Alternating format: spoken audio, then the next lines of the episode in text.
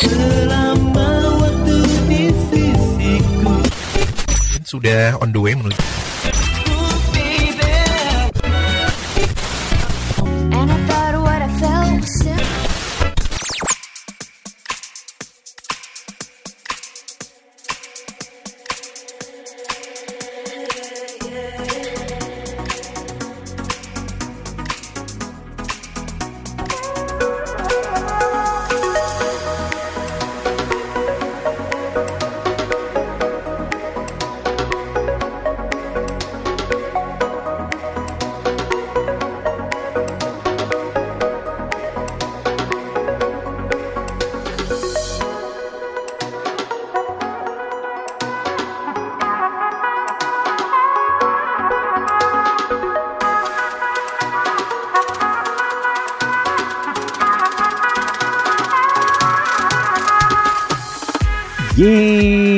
akhirnya kita masuk ke 2023. Yeay. Akhirnya kan, sesulit apa pun apa yang kita hadepin, kalau dicicil dikit demi sedikit, seberat apa pun langkah ya, kalau dipaksain untuk eh, maju, untuk bergerak terus ke depan, lama-lama 2022 akhirnya bisa kita lewati. Tahun yang penuh perjuangan, tahun yang berat banget, entah itu internal atau eksternal, dua-duanya buat gua nih berat.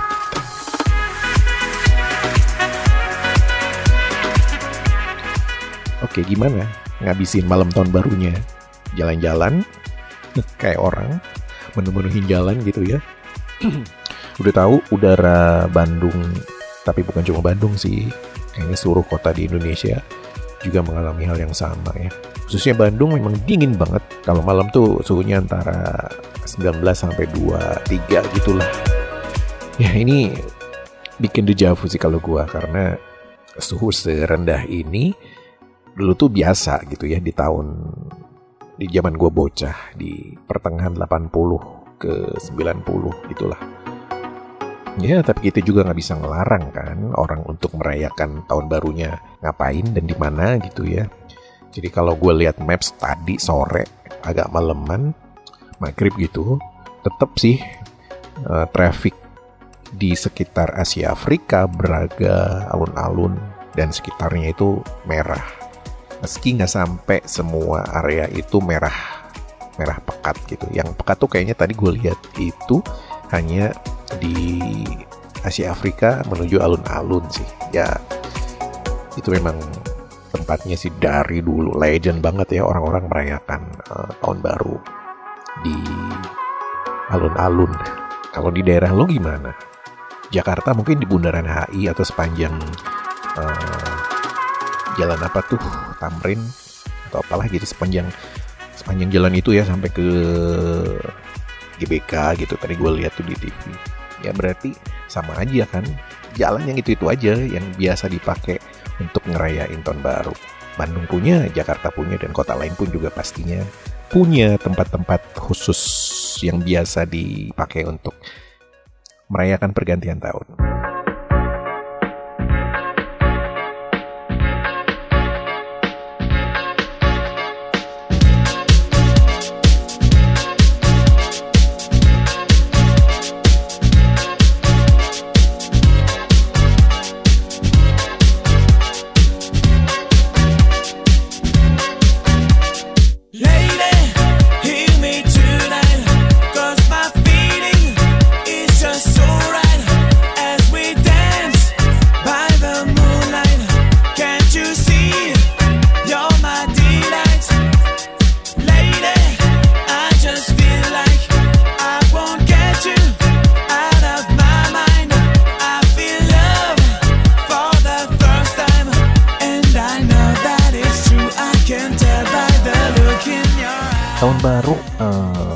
Juga pasti yang nggak pernah merayakan, ngitung mundur dari 10 ke sampai 1 pas di titik pergantian hari.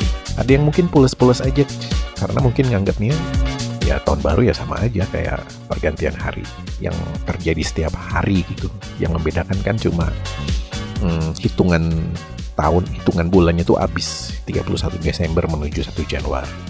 Nggak ada yang spesial di proses pergantiannya itu. Yang mesti kita benar-benar rencanakan, pikirkan itu bagaimana me- mengevaluasi tahun sebelumnya, apa aja sih yang masih kurang gitu ya, apa aja yang harus dikoreksi untuk bisa masuk ke 2023 yang lebih baik berbekal banyak pelajaran hidup yang terjadi di 2022. Punya resolusi kah? Atau bosen bikin resolusi ya? Kalau gue sih nggak muluk-muluk ya males untuk bikin rencana satu tahun mau ngapain. Ogah, ogah, ogah. Mending kayak tadi gue bilang gitu, eh, cicil aja gitu. Selangkah demi selangkah. Ya memang ada yang punya prinsip eh, segala sesuatu itu harus direncanain jauh-jauh hari. Ya silahkan itu kalau lo memang punya prinsip seperti itu. Kalian punya prinsip seperti itu silahkan dijalankan. Dan metode ini mungkin berhasil gitu ya bagus. Tapi rasanya setiap orang punya caranya sendiri-sendiri untuk mencapai titik impian mereka. Can't you see? You're my delight. Lady,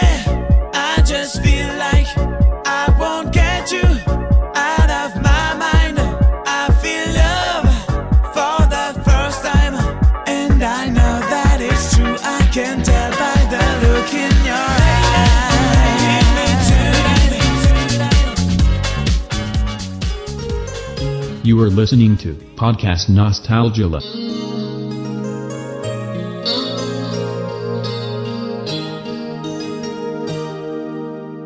Hey, Mr. DJ, put a record on. I wanna dance with my baby.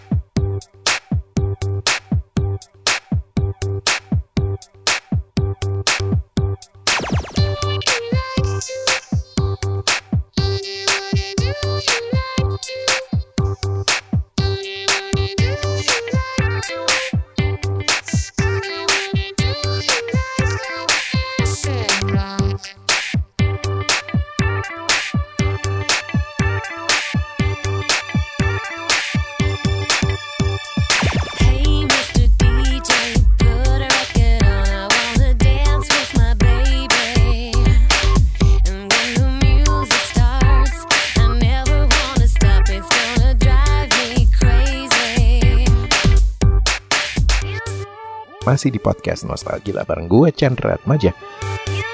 Ya tadi gue bilang kan eh, gue nggak punya keinginan muluk-muluk, cukup bisa survive aja di tahun 2023 yang katanya belum akan baik-baik aja.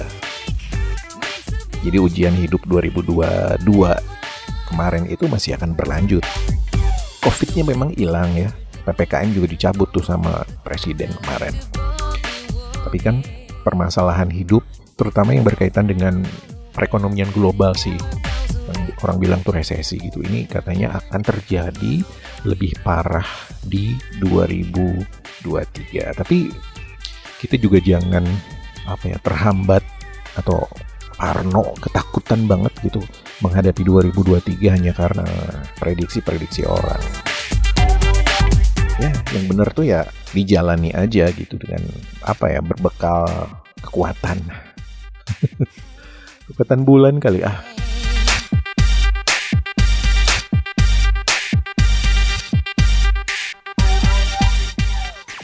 PPKM dicabutkan, pandemi dinyatakan berakhir-berakhir banget juga enggak sih. Pemerintah nggak bilang pandemi itu berakhir, nggak belum. Nah, Cuma PPKM-nya doang dicabut. Nah, maka dari itu, please ya, maskernya itu tetap dipakai. Kalau gua punya prinsip, eh, masker itu yang melindungi pernafasan kita dari debu. Ya buat lo yang eh, aktivitas outdoornya itu lebih banyak, ya bagusnya sih memang dilanjutkan eh, penggunaan masker. Ya di samping eh, apa men- menyaring debu yang masuk ke dalam saluran pernafasan, juga kan bagus buat menghambat proses penyebaran penyakit flu misalnya influenza gitu ya. Jadi nggak nggak gampang ketularan flu sama orang ya. Karena kan ketutup. Dan yang merasa nggak pede dengan wajah yang pasti. Masker ini nolong banget ya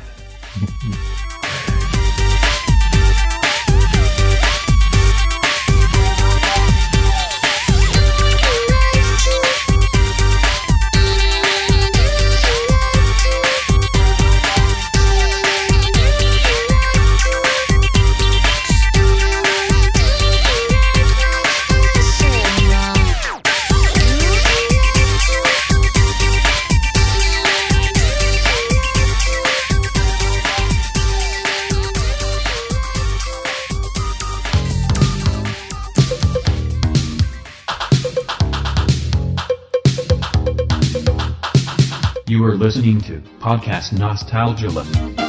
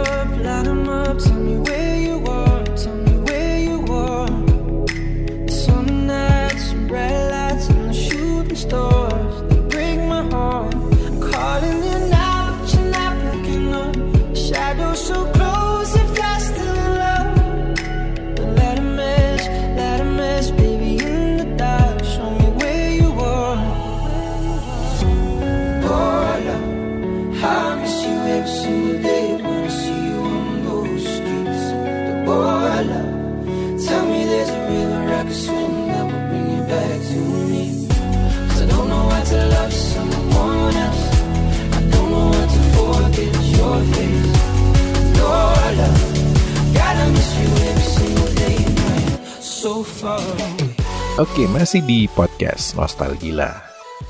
Kamu yang masih bingung mau ngapain di 2023? Gua punya tips nih yang simple banget. Apa coba? Gampang. Tipsnya adalah coba sekarang lo buka YouTube.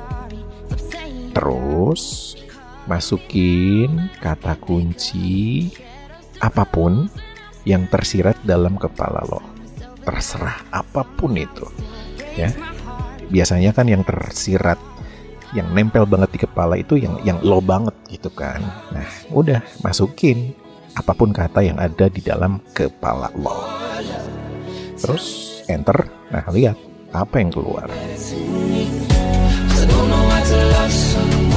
Gue juga takjub ya, eh, semakin anteng eh, explore eh, YouTube itu ya di sana tuh gue bisa bilang YouTube itu adalah harta karun. Kita bisa menemukan apa pun dari yang nggak guna sampai yang sangat berguna tersembunyi.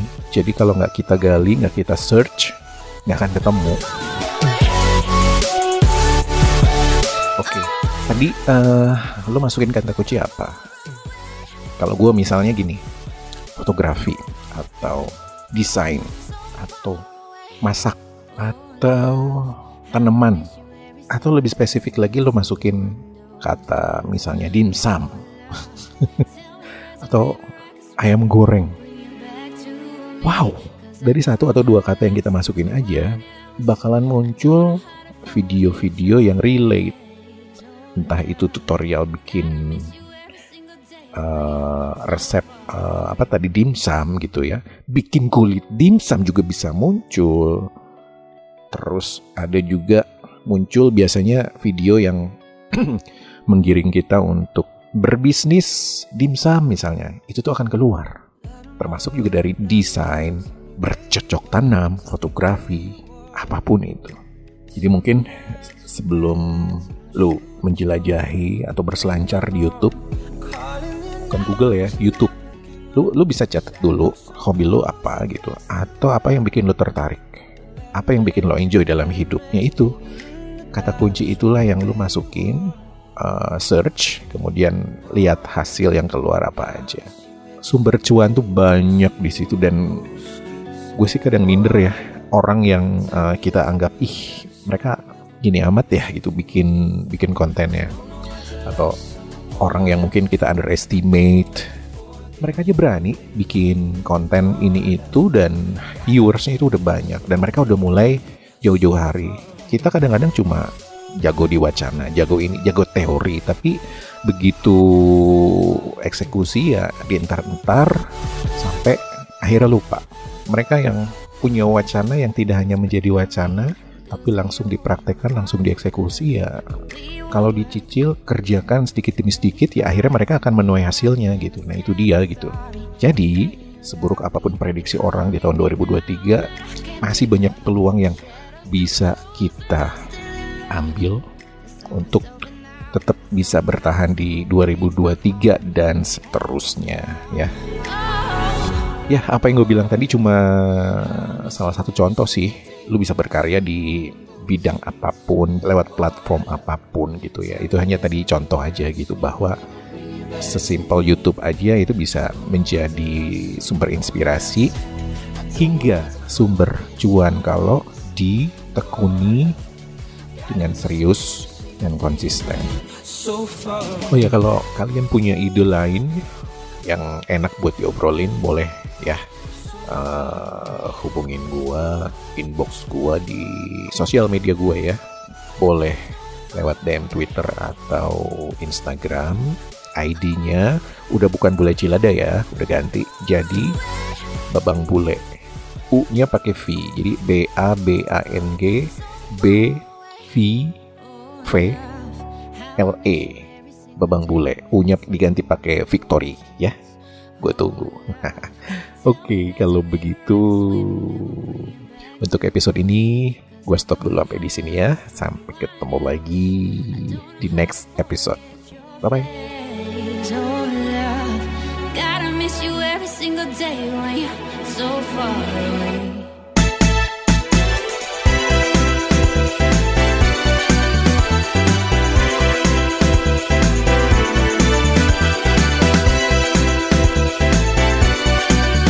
You are listening to Podcast Nostalgia.